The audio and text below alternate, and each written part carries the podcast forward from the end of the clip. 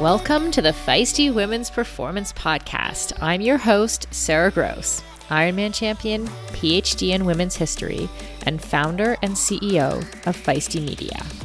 I started this show because I wanted to cut through the BS of diet culture and fitness culture and actually learn from high achieving women at the top of their game who have figured out how to feel and perform their best at every stage of life.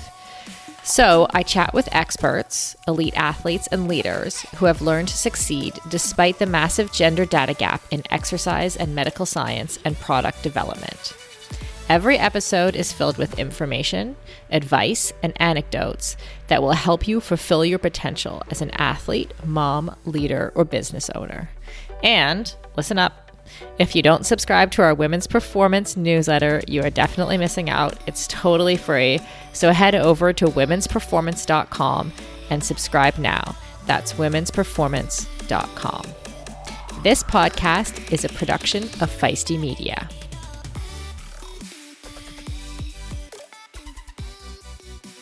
Hello, Feisties.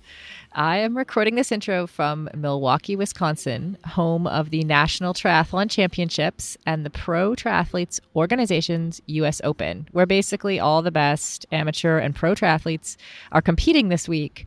And I'm recording right near the race venue. So I tried to pick a quiet spot, but if you hear a little background noise, maybe you can hear bikes going by or people cheering, that is why. Uh, big trip to Wisconsin for me this week. I also have a bonus day in Madison where I'll be taking in the final day of the CrossFit Games, which um, will be yesterday by the time this podcast drops. So if you want to catch that action, follow f- at feisty underscore media on Instagram. And also sign up for our new women's sports newsletter. It's called The Feist, and the very first one dropped last Monday. And honestly, the response has been incredible. I mean, I knew it would be good because it's written by Kelly O'Mara, but we've had so many people email uh, telling us how much they love it. So if you are looking to get all your women's sports and performance news in one place, subscribe to our new newsletter. Um, it's thefeistnews.com, and the link will be in the show notes. So for today, I am excited to share a conversation with a woman of many talents, Carina Hamel. Her busy, multifaceted life is something I know a lot of you can relate to, um, as I did. She is an athlete, an entrepreneur, and the co founder of Bivo, as well as a mom. Carina has been a lifelong athlete, achieving national success as an NCAA Nordic skier at the University of Vermont and as a member of the U.S. World Junior Ski Team. And as a business professional prior to co founding Bivo, Carina founded a footwear development company that specialized in helping brands with everything from creative direction to manufacturing um, which it, the story is so cool. Um, and now at Bivo, Carina is responsible for strategic planning, hiring, community outreach, and so much more. Um, I learned a ton from Carina as we discussed how being an athlete prepared her for her entrepreneurial journey, how she and her husband developed the idea for Bivo.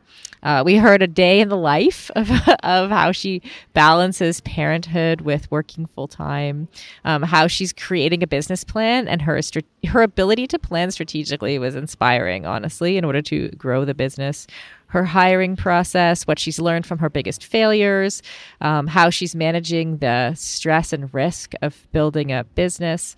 Uh, she gives us advice for folks who are wanting to turn their side hustle into a full time gig, and what she does when she struggles with motivation or making tough decisions. There's definitely a ton packed into this interview. I learned a lot, and I know that you will too.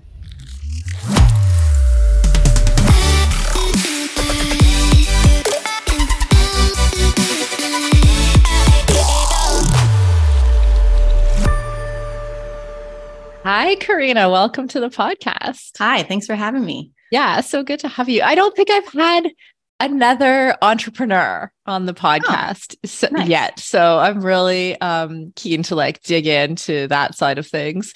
Yeah. Um, so tell us a little bit about your company, Bivo. Yeah, so I started Bivo with my husband in 2019. We came up with the idea in 2019, um, just after my daughter was born. So we were transitioning her to daycare and we were having a hard time feeding her out of a bottle. She re- was rejecting almost every single one we offered her, and I hated feeding her out of mm. plastic. So um, we were talking mm. about that while we were ski- skiing one day. I was a big cross country ski racer, um, and I still love to ski. And so we were out skiing and drinking out of my old disgusting um, drink belt that Nordic skiers use, and it was covered in mold and we realized that every time we exercise, we drink out of plastic too. So we started mm-hmm. researching and discovered that there wasn't a solution for drinking out of anything besides plastic on a bike. And so we started developing the bottle that is now Bivo right away.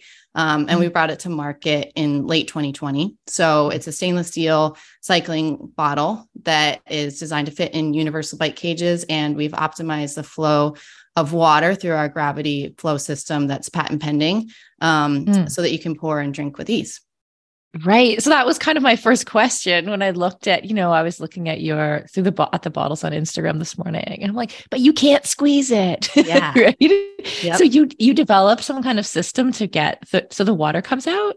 Yeah, so it's a it, we actually have a vent system so it allows air to go into the bottom of the bottle and that helps mm. equalize the pressure and pushes the water out of the bottle. So what's nice about it is it's really fast to drink out of but it also doesn't, you know, when you like have say you like tip over a wine bottle and it, you have you have that like chugging like you see the air go in yeah. and it kind of stops and starts again. There's none of that. So it's just a super clean stream of water and really nice to drink out of. Amazing. And how has it been received so far by the cycling community? Great. It's been mm-hmm. really good. I think when people are like, there's a couple hesitations. I think first is just like it's different than what other like mm. every other bottle out there is plastic. So i think there's a bit of a hurdle getting over that like that metal does belong on the bike. Um, i would say that once people try it they're they pretty much are converts because it is such a pleasant drinking experience. Plus it doesn't taste like plastic. Like it's i think that's something that people have gotten used to is that taste. But now when you taste out of a bivo it's just clean and and nice Hmm. Yeah, I can imagine because I drink out of like a metal, um, a metal bottle for my um, I, I do CrossFit now mm-hmm. in my post in my post triathlon years, right? And I drink out of I drink out of a metal bottle mostly for that reason, actually, because I was because the same thing that you just said. Like I looked at my plastic bottles and was like, wait, I've been drinking out of plastic for all these years, and they're not clean. Yeah. Right. So totally. like, do, do, your bottles like they presumably they go into a dishwasher, or you could keep do. them clean easily. Yep. Yeah. The real that was actually we did a lot of focus groups when we were first designing it, and it was interesting because a lot of cyclists were saying that it's a necessary evil to drink out of plastic because it's the only option. Um, and but cleanability was a huge complaint, and so we focused a lot on that. So yeah, the base of the bottle is all stainless steel and it's dishwasher safe we made the straw, which is the venting system. It's out of food grade silicone. And the nozzle is also out of food grade silicone. And those are both removable so that they can go be put in the dishwasher. Um, and then everything's like super smooth radius so that it doesn't like have any nooks and crannies for mold to get into. Right. Right. And so you're describing this time like you have a one year old right? mm-hmm. and you're deciding, which seems like kind of a crazy time to decide that you're going to start a business. You know, you're like, okay, let's start a business. How did you get started? Like, what were your first steps? Yeah, so I actually had started another company in when I was uh, in my late 20s. I had been a footwear product developer Mm-hmm. and mm-hmm. i was uh, part of my job was actually finding new factories and establishing new manufacturing techniques for Keen footwear um, so I lived in China for them for three months, and then I moved to Portland, and I worked for them for five years there in the innovation group. And I loved the international business piece of the work. Um, I love setting up those manufacturing relationships, and I realized that when I was there, that that was one of the hardest things for startups is actually finding partners to manufacture with. And it's where you can make the biggest mistakes in your product because if you don't have a good partner, you can fail. Um, and so I left and I started my own agency helping brands find um, manufacturing partners as well as developing product for them. So it started as like part time development into manufacturing, and then it went all the way from as we grew anywhere from creative direction through to production. So I already was running that business with my husband. Um, and when I left to have my daughter, I was so surprised coming back from that that I actually didn't want to go back to work. It was a really weird feeling because I had trained either for skiing my whole life or then working on my business and I love work. Um, so that transition was super uh, it was a weird time. It was just like, huh, interesting. I don't really want to go mm-hmm. back and leave her. Yeah. Um, is that why do you think that is? Is that um because is that like because of a motherhood feeling, like a new feeling that you had because of having a child? I think so. Yeah. I think it just was like, I think everybody reacts differently to having children. Like I've had some people who say, you know, I want, I know I want to be a stay at home mom. And then they have a baby and they're like, no way, I'm going back to work, you know? And so mm-hmm. I think for me, I was always expecting that I would just go back to work and I would be happy to do that. Um, mm-hmm. but it was actually surprising to me how much I needed. Like, I just wanted something different to work on if I was going to spend time away from her. It just felt like a good transition time. Um, so we actually set aside time when I was coming back to work um, to actually focus on something different. And mm-hmm. it was just like, I, I, don't know if you've heard of the 80 20 rule that Google worked on, but it was like 80% of your time is on stuff that you are supposed to be working on. And then 20% of the time is just like for free, like work towards something, but you don't necessarily know what it's going to turn into. And that's exactly what I did. And um, it is amazing because it just freed up my mind. And that's when Bivo came about. Um, wow. So, yeah, it was. I was actually like determined to start a different business, which does feel like a very weird time. But I have talked to other mothers, and it is like I've I've noticed that a lot of moms make pretty big transitions around the time that they have their children. Um, and so I think it just, yeah, it was what I needed to do for myself. Totally. Uh, that's super interesting what you just said about you spending 20% of your time on something that you didn't know where it was going. Yeah. How, how do you even do that? Like how do you how do you if you don't know where it's going, how do you decide what the steps are? Yeah. Um it's I I like I think I like that freedom of just like researching and exploring. I've always kind of liked that period. Um, so actually, when I was starting my first business, I would go to Powell's Books in Portland. That's where I lived at the time, um, and it's this awesome bookstore. I think it's the oldest uh, independent bookstore in the country, and it's just awesome. So I would go there and I would just read business books, and I didn't really know what what I was doing. I when I left when I quit my previous job, I didn't really know what I was going to be doing. I had like some sort of idea that I might want to start my own thing. Um, but I would go and I would read these books and it would just like inspire me to think.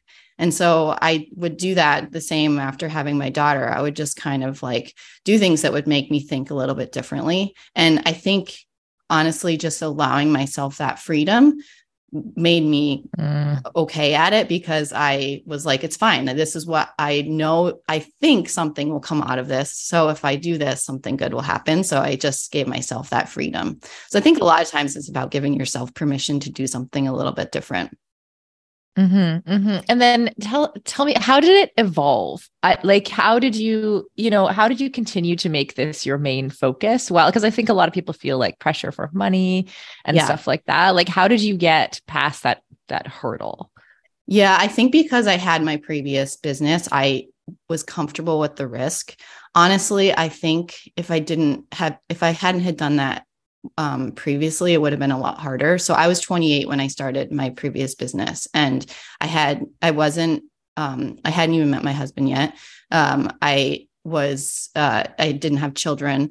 I had no house. Like I had no responsibility. So my I kind of like set myself up saying my sister had just had a baby in Montreal, and so I was like, well, worst case, she needs a nanny if I like start running out of money, I'll go and work for my sister. So I think like sometimes you just have to set up like, okay, even if the worst case happens, like I'm gonna still be okay. Um, mm-hmm. So that mm-hmm. I think gave me the confidence in starting the second in starting Bivo. Um, honestly, though, it is like, especially now having two kids, like that, mm-hmm. the financial piece of it is definitely stressful. Mm, yeah, interesting. Is it um full time for you and your husband? Yeah, it's uh me and my husband, and then we have uh two full time people working for us in Portland or in sorry in in Vermont, and then one full time person still in Portland. Wow, so you're growing. Yeah. yeah. Yeah, amazing. Um, do you think that you know? I know you were a college skier. Am I right? Yeah. about that. Yeah. Do you think that there are things about being an athlete that have prepared you for the entrepreneurial journey? Definitely. Yeah. I think that um every day you race you have to put yourself out there like you go and you you want to win right like mm. you you start you get on the starting line and you want to win and sometimes you do and sometimes you don't and i in every um every day you just have to keep going. Like you you you wake up the next morning you start training again.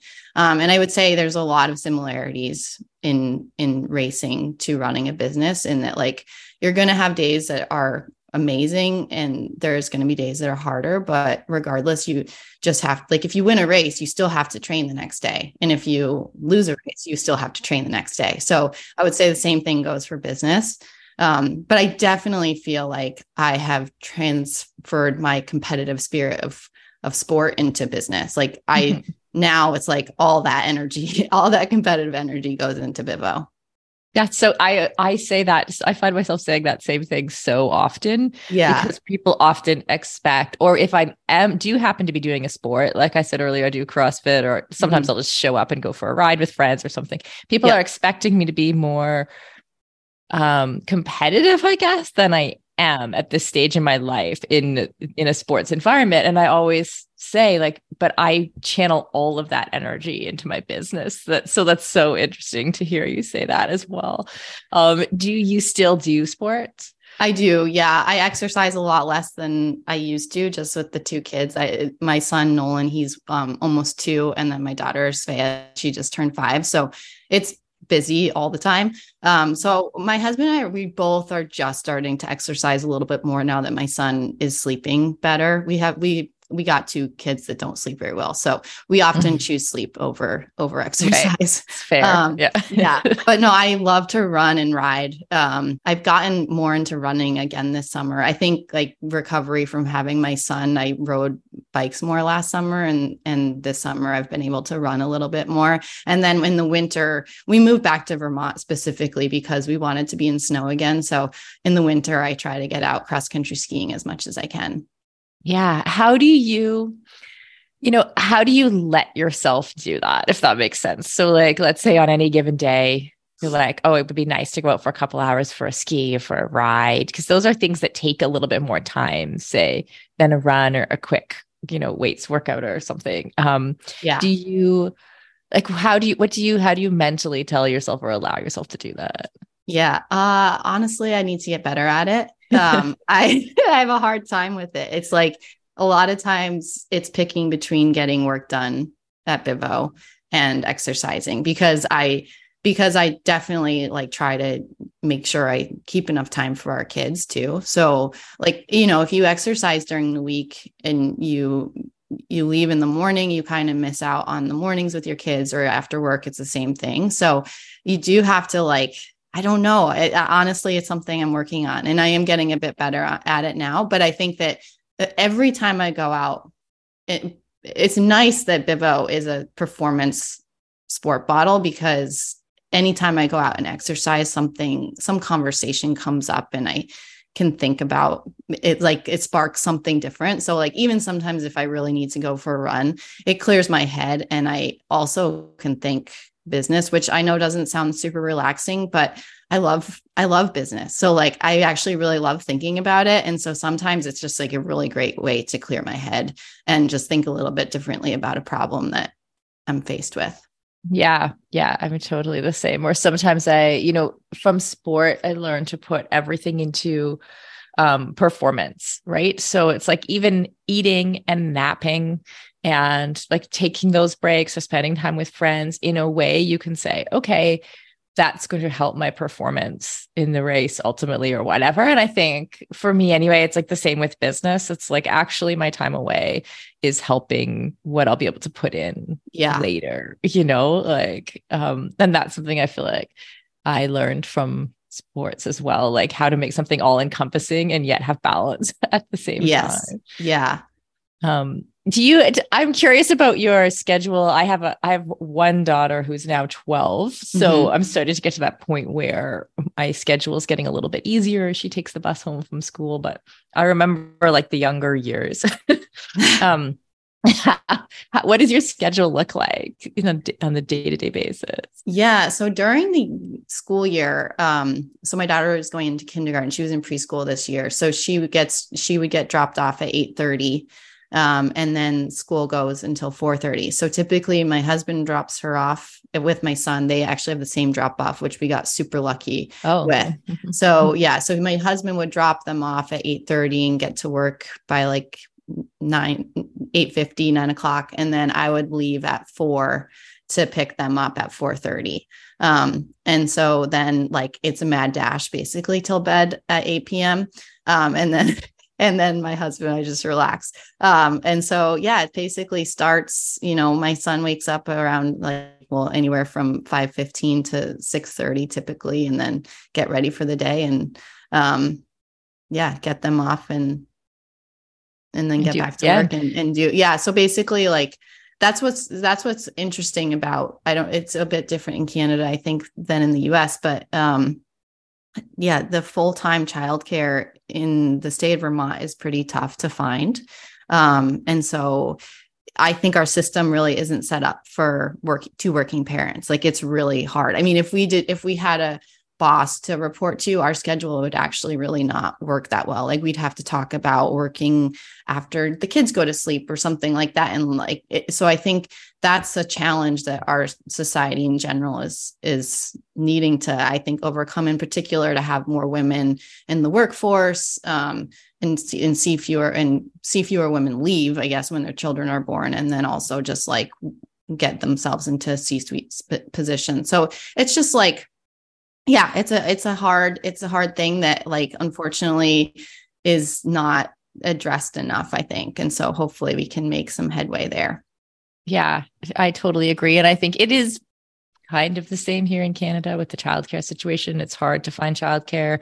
And then we still obviously have the same cultural expectation that um, women will women are doing the lion's share of the work although that is shifting and changing. And so i like I'm very inspired by seeing that change, but yeah. still, like you're right, it takes it does take a little bit more takes a little bit more energy you know, to kind of like push back and say, no, like my work is just as important as someone else's. Um, and because we want to spend time with our kids too. Yes, right? exactly. Yeah, it's, it is. It's, it, I find this um, tug. I actually, in Portland, when our daughter was born, our business was a little bit more, was, yeah, it was more established. It was eight years old or so. Um, mm-hmm. And so we felt like we could take, uh, it was easier to take time to go like pick her up early from daycare. And that freedom was really nice. And now we feel a little bit more pressed, just like growing Bivo and, and trying to, to make it work. And so we have to work a little bit more than what we did when, when my daughter was born. Building muscle can be tough, and gains can be so slow, even for those of us who do a lot of strength training. As an ex endurance athlete who is now in perimenopause, I know this all too well. It can be frustrating to put in the time in the gym and not see the results I'm looking for. That's why it's super important to take the right supplements at the right time. One of those supplements is essential amino acids, which are needed to trigger muscle protein synthesis. Muscle protein synthesis happens when you eat high quality protein, like eggs or whey. And by supplementing with additional essential amino acids, you can make sure you are getting the full benefit of your training sessions. Targeted essential amino acid formulas can be up to four times more effective than just eating protein. I've been taking amino acids for almost a year, and in combination with eating quality protein and a couple other supplements, I have managed to turn the tides on age related muscle loss, which starts at 30 for women, by the way, and I have continued to make strength gains as I head towards 50. AminoCo has been a long-time sponsor of Feisty Media and has supported all of our brands and podcasts over the years. I recommend starting with AminoCo Perform, and you can grab some at aminoco.com forward slash performance. If you enter the code performance, you will save 30% and receive a free gift if it is your first purchase. Give it a try and let me know how it goes. That's aminoco.com forward slash performance and use the code performance to save 30%.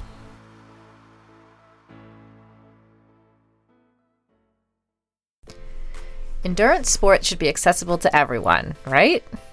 That's why we are so excited to be partnering with Mottiv. Mottiv is one of the fastest growing training apps in the world today, with thousands of amateur athletes signing up every month and a nearly perfect 4.9 star rating in the App Store. You are not a template, and your training plan should not be either. Prepare for running races, triathlons, cycling events, duathlons, or swim runs, however your season schedule shapes up, and get training written by some of the best coaches in the world in each discipline who know what it takes to help amateur athletes reach their goal on race day. The app takes the training written by those experts and then creates the most optimal training plan for your schedule, abilities, and goals. Plus, the training is fully customized to your race schedule, how much you can train each week, your current abilities, and the goals you want to achieve in your race. You can use the app for free as long as you want, or get all the upgraded features from the app for just $19.99 a month. But as a feisty listener, you can sign up at mymottiv.com and use the code FEISTY for two months of full premium access. That's right, you get two months of premium for free. So you quite literally have nothing to lose. So head over to mymottiv.com, M Y M O T T I V.com, and use the code FEISTY, F E I S T Y. And on a personal note, I know the founder of Mottiv, and he is driven to make triathlon and all endurance sports more accessible for the athletes who care about their performance but who aren't quite ready for a full time personal coach. If that sounds like you, definitely try the app for two months for free. You literally have nothing to lose.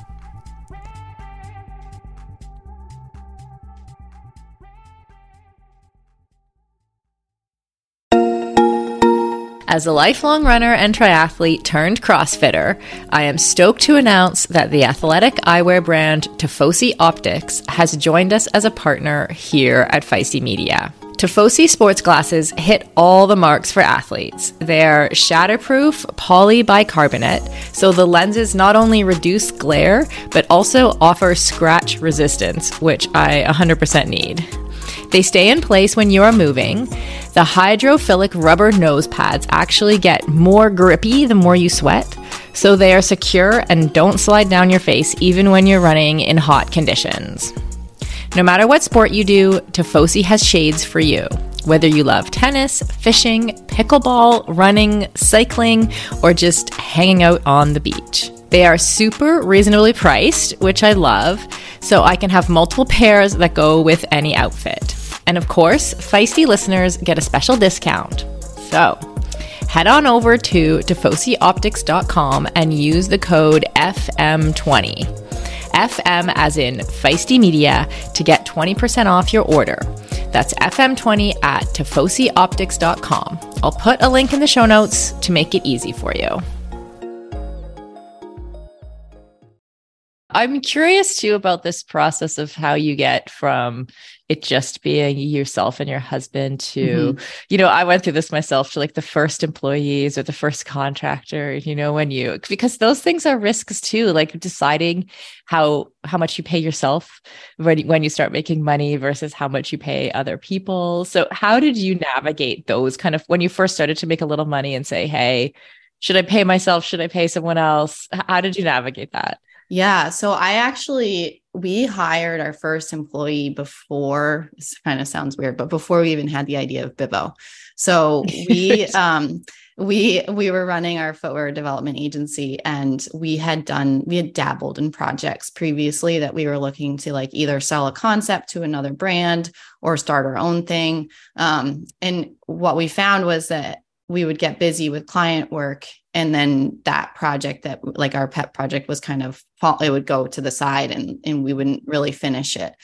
And so that was one of the things when we had set a time like done the 80 20 thing um, and set aside time to focus on something new. One of the things we actually did was we hired an intern um, from the university of oregon and we had put his his work was like actually doing some research we started looking at the apparel industry and apparel for Nordic skiing. Um, mm-hmm. And mm. we just knew that there there there's actually a pretty big opportunity there, but Nordic skiing is so small. We were like, this just isn't a, a viable business right now. So we had, done, mm-hmm. had him researching some of that. And then when we came up with the idea of Bivo, he's the one that did like all the focus groups and the customer surveys and a lot of the market research. Um, and even helped us like put together the business plan. Um, so it was kind of an interesting way to start because we had our first employee before Built we even in. started. Yeah. Mm-hmm. Um, but that really worked because I think again, like we just were always busy with footwear that if we hadn't have had somebody helping push us, to to keep like we were accountable to him you know? And i think that i found that previously with with other employees too. It just feels like when you have employees you become accountable to them um, because you have a responsibility for their job as well as um, just making sure that you like respect the work that they're doing. Um, so i think that that that was yeah a unique way to start but it was definitely a great way for us. And then we built out uh, we built out projections for how many bottles we thought we could sell. And we created a pretty good business plan um, projecting out when we would need to create hires. And those have actually stayed pretty true to um, what we expected in terms of when we hired them but the the the role was different than we expected. Um, and so and that's always changing. Like we we sometimes we know we'll be hiring it's looking like we'll be hiring somebody in the beginning of 2024 and that role has shifted in our heads like a few times you know but like it ends up like you fill in the work that you find needs to be done you know? And and also the other thing that we do is like really look at personality types and like we have we have two quite well actually three very analytical people on our team and two of us are more uh free spirited so i think like just finding a balance with that type of um thing with your employees too is also something we really have put a lot of emphasis on because we've found like my husband and I are very different. Um, he's he's really good at planning and organizing and operations. He's also like super creative, but I'm more of the one that like pushes the boundaries a little bit. But mm-hmm. he res- and he respects he respects my position, and I also am like very grateful for him like backing up. Oh yeah, we actually can do that, you know. So it's like just finding the balance on the team of of what makes sense from a personality standpoint has been huge for us too. Yeah, I totally relate to that. For for me, it's not my partner, but it's like my some of my employees, the ones who are running operations. Like I'm the same. I'm sounds like I'm the similar personality to you. Like I'm often p- big picture, you mm-hmm. know, thinking, and then like I kind of meet, you know, my um next like my number two i suppose um right around the strategic place, which we tend to plan together, you know, and then there's other people who go into the operations. So, because I don't always know exactly what detail of like what social media post has to go out or whatever else is happening, because I'm, I'm often like, they think I'm in the clouds, but I'm like, yeah. this is, this is important too, everybody. Yeah, um, no, totally. Mm-hmm. Is there something I was going to ask about your hiring process, you know, because I've, it's something that like I've had massive wins in hiring. I've had massive fails in hiring. Um, and I find that, you know, a startup often needs to have entrepreneurial people, you know, even if they're really in the, like, like I just said, like, even if someone's really working in the weeds and, you know, that the environment, at least for me, that we've created at Feisty, like there's not necessarily the same guardrails in terms mm-hmm. of like what your job actually is when you're mm-hmm. hired. So, like, how do you find the right people?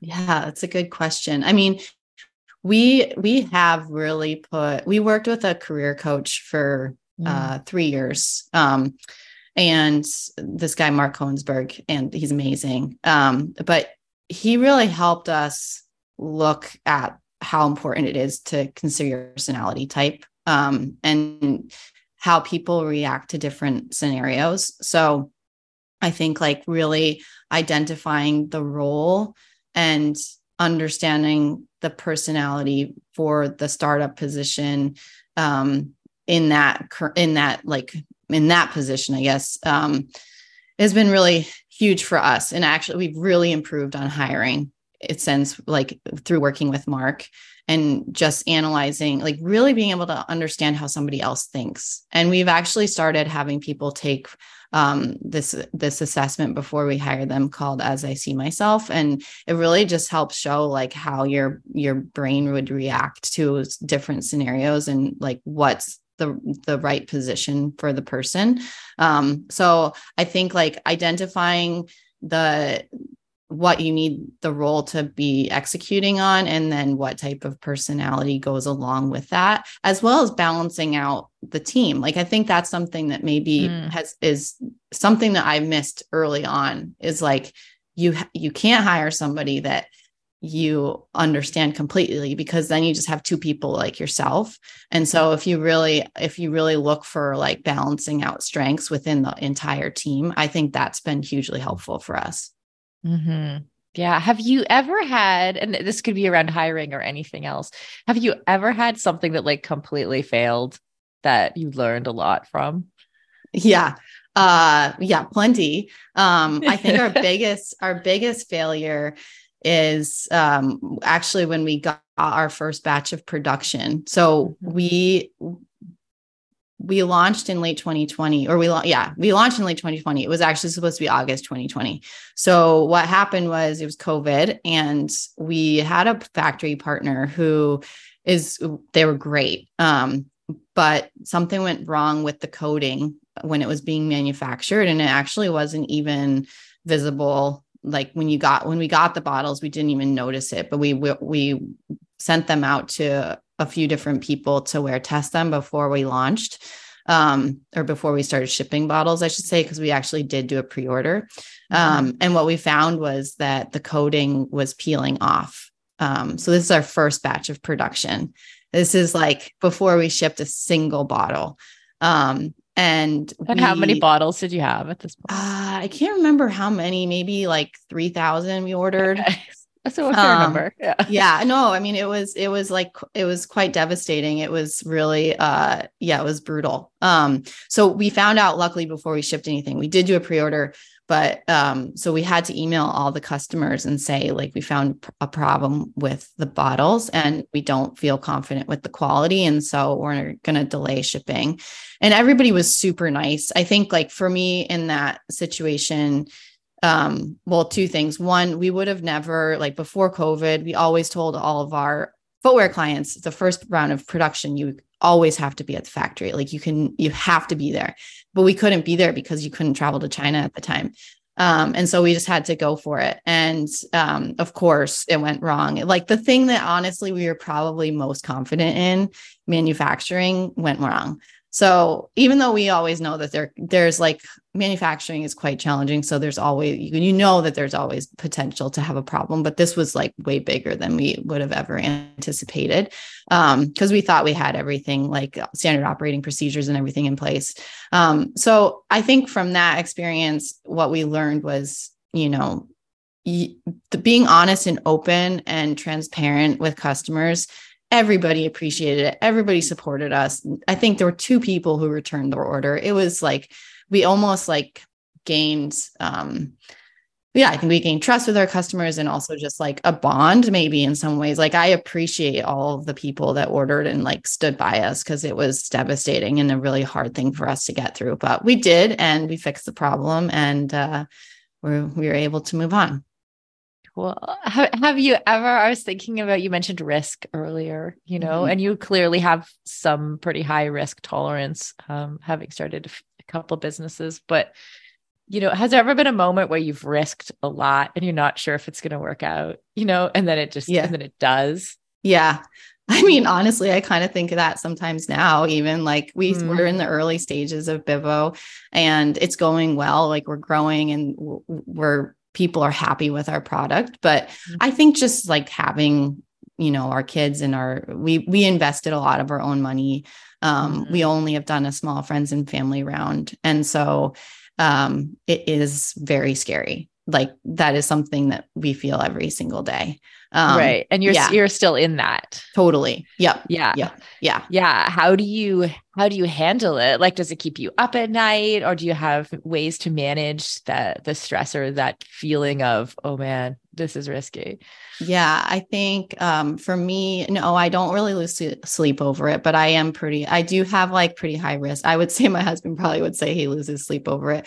Um, I, I sometimes lose sleep over work stuff, but it's not like I'm, a, a, I'm awake in the middle of the night thinking we're going to fail. I think it's, I think it honestly goes back to that, like the comparing to being an athlete thing. Um, you know, when, when I was training for ski racing, I had a a plan. Like I would have, I had a training plan and I would train to that plan. And yeah, we would make adjustments on, depending on how I was feeling. But like I always had, I always had trust in the process. And I would say I, I feel the same way about Bivo. Like we have a really good plan. Like if we look at our, if we look at our um, business plan and our projections, like we really think it's doable and mm-hmm. what we think we're doing is working.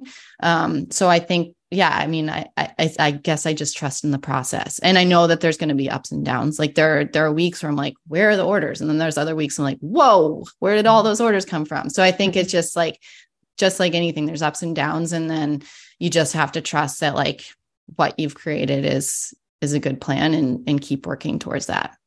Okay, I know we have, and you know, if I- FIC we run um, we have a small conference every year and, and last year we had a group of 50 female entrepreneurs mm-hmm. who are all athletes um, and most of them were looking to kind of turn their side hustle into a business like that's kind of where they were were at yeah what do you have advice for those people a lot of them would be coaches but some of them did have products you know um, what, what's your advice for them uh, I'm I say just go all in. Like I think that mm. I think you can't dabble. I think that that's so actually when I when I quit ski racing, I really had no idea what I wanted to do. Like I was a cross country ski racer. That's what I was. Like my entire like every time, you know, my sister's a mathematician. So when when friends like family friends would talk about my sister, they'd say she's a mathematician. When they talk about me, I was a ski racer. And that's what I was my my whole life. And so I was just like, well, what am I next? You know, so that transition was was hard to figure out what I could like possibly work for 40 hours a week towards like that like 40 hours a week felt like a lot of hours for a job you know? And so uh but when i got the opportunity to work for for rofu the parent company of keen i moved over to china and i started working in the factories i was i was just learning and um, working and uh, it was like 80 hours a week but i loved it i thought it was so cool and i was just soaking it all in and i think what happened was i dove in like i moved to china to do it mm. you know and so i think that's that's making that jump of like going I understand like you can't always do it as a full time position because um, there's financial implications, of course, but like mentally di- diving in instead of like a toe in the water. I think that's right. a big, I think that's something that makes a huge difference is like just go for it, just go all in. Mm-hmm. Yeah, there's a couple things I'm hearing there because the um, financial piece mm-hmm. can be almost answered to, if you will, by the planning. Yes like you know you, it sounds like you have a really good strategy around creating a business plan you know and then being able to potentially see it coming like okay maybe this if i do these things i'll be able to be full time in my business at this time um how do you I, i'm actually quite impressed by what you said earlier about how your projections and your hiring mm-hmm. has sort of come true in terms of the stages um, and the timing of it like how do you how did you create such a precise business plan that you have so much trust in? Yeah. Uh, well i have to say i give a lot of credit to my husband and to peter that employee i was talking about because they're really good at forecasting. Um, they like in the very beginning um, we looked at key metro areas in the US and we looked at like the early adopter curve and how many early adopt like a mm-hmm. percentage of early adopters for the percentage of uh, cyclists within each of those key metro areas. And honestly, they nailed it. Like they did. Wow. So they, Yeah. I, they're really good at it. Like that's what my husband, he worked at Icebreaker Merino and part of his job was, um, sales operations. And so it was like something that he had been, he had been part of for a long time too. So I think that that was, they did a really good job with the forecasting and that just like kind of dictates the rest of the business. Um, we also hired, I think my like number one, I don't know, maybe not number one advice, but a lot of people, I remember asking people, who do you like, what would you be, what was your, what would your recommendation for a first hire or first contractor be? And one thing that has really stood out for me in Bivo, this wasn't something I did at my footwear business, but we hired a fractional CFO and Mm. he gives us so much confidence in our numbers because this is what his job is and he he looks at it and like we adjust our forecasts um, or adjust our spending based on what he's helping us look at but like the confidence we've gained just knowing somebody is there is like you're not going to run out of money like we know we are not going to run out you know and so i think that like that is um that's been hugely helpful too mm-hmm. That's almost good advice for me. yeah, it's amazing. and it's funny because uh, my husband actually makes fun of me because it's like not what probably he would have ever expected me to say, but like the, I love talking to Bill. He he just like it's it's great because he just yeah, I get this confidence and we know exactly where we stand. Um, and I think sometimes that ambigu- ambiguity can be super stressful. But when I talk to him, it's like clear numbers and like, yep, we're this is where we are and this is what we have to do to to make sure it works. And so that's that's been awesome. hmm Yeah, I love I love that approach. I also love what you said earlier about the um sales, like the forecasting and figuring out like actually you can go out and find there's a lot of market research that's already been done. Like I would have never thought of that, but cross-referencing early adopters with cyclists in urban areas, like wow, of course. Yeah. And yeah, we didn't pay for any data. Like that's all stuff that you can can find. Yeah. Mm-hmm. It's That's a lot so of work and it's like it still feels, I mean, you know, we got check ourselves sometimes and it still is like, I, I guess like we'll, we'll see. But yeah, it's it's amazing what can come out through a lot of research. hmm Do you ever struggle with motivation or have bad days? And how do you deal with it? Yeah. And sometimes, you know, I think like you go through these big pushes. Um, sometimes it's hard to make Mm. decisions. Um, I have a, sometimes I have a hard time making a decision. Like there's so many things to get done. Um, Mhm. and sometimes you look at the wall of things to do and you're like, which which one do I go with? Like, how do I pick what's the right route? Because nobody's telling us what is right. Like we're we have to kind of go with a mix of like our gut as well as like how much we can spend on something or um and i think that's something that's you know our budgets are tight because like i said we didn't raise a ton of money and so we have to be very strategic with where we spend our money and so i have often a hard time like if there's you know 10 things that we can put it towards it's like which do we pick? And so i think some there's like periods of time where we we like think and think and think and think and then i get stressed and i'm like all right we just got to make a decision. And then we make a decision and move on. And so i think there's periods of times where like that decision making process can be hard because it feels like another risk that we're taking you know mm-hmm. Mhm. Yeah. Sometimes you can't think yourself out of a decision. You have to like do a yes decision. Yeah, and then it could still be wrong. i know yeah totally. Yeah. and yeah, I totally get that. yeah Um okay, cool. I uh yeah, where can we where can we find out more about Bivo? Um, so we sell online drinkbivo.com. Um, and we also are in uh, retailers across country and Canada. We're in MEC across across all across Canada as well as Bicicleta and Velo Color in, in Toronto. Um, but yeah, uh, different independent retailers. We're in um, backcountry.com as well as uh, some REIs and uh, Mike's Bikes and Sports Basement. So yeah, different retailers. You can go to our site and find those as well. Well, and do you see yourself expanding beyond bike bottles? Yeah. what would be Yeah. the, what would be all the next products for Bivo? Yeah, I think we've we've really targeted the cyclist because it was a, a huge open hole. Um, cyclists are an awesome group of people who are like super loyal and love talking about gear. So we felt like it was a really good place to start. Um, and we want to tackle the cycling industry first to start, like before we move beyond it. Um, we really, I mean, we do know that people are using these bottles for any type of sport and actually like at their desk in the car too. Um, but we really just want to focus on the cyclist still. Um, but definitely like moving beyond into other performance sports. Our bottle, like while we started it because we wanted to drink out of less plastic, it actually performs in our opinion better than than plastic too in terms of like the flow rate it's really easy to drink out of we get comments all the time about how people drink more water when they drink out of a bivo because it's such a drink a easy drinking experience so we do know that um, we want to move into other performance sports but stay performance focused for sure yeah not lifestyle yeah, yeah. right and sorry, just for our listeners, um, you may have said already, but tell me again, can we order online somewhere? Yes. Yep. Drinkbivo.com. Oh, perfect. Yep. Amazing. Yeah. Okay. Yeah. And how do we follow you? Can we follow you in your entrepreneurship journey?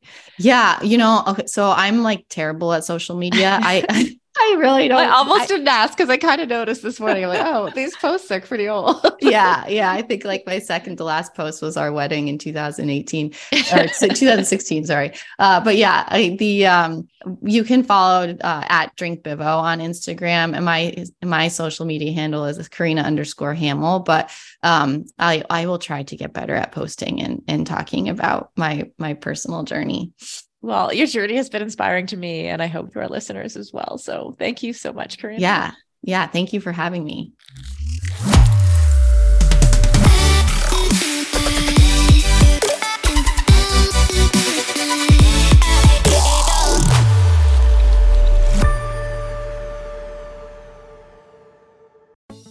For decades, running shoes have been researched, tested, and designed for men brands have relied on the shrink it and pink it approach to sell male shoes to female customers. That's why we are so excited to be working with Hedes. Hedes designs athletic footwear for women that elevates performance, safety, and style. Hedes unlocks the science behind women's biomechanics through dedicated research, creates better shoes for women that support their longevity and performance, and establishes new design standards to promote transparency in a male biased industry.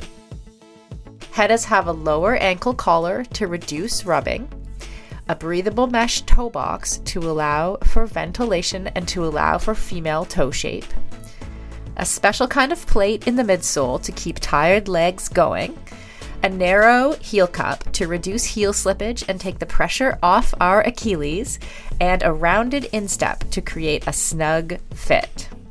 Hedes has three shoe models designed for different sessions the Alma Cruise for long runs, the Alma Tempo for training days, and the Alma Speed for pushing the pace.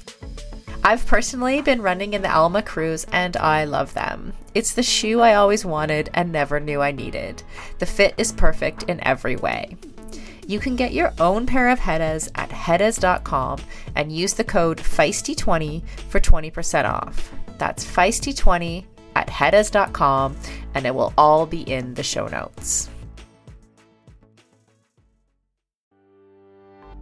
As we head into summer, rest and recovery are critical for improving sports performance, reducing stress, and living a long and healthy life.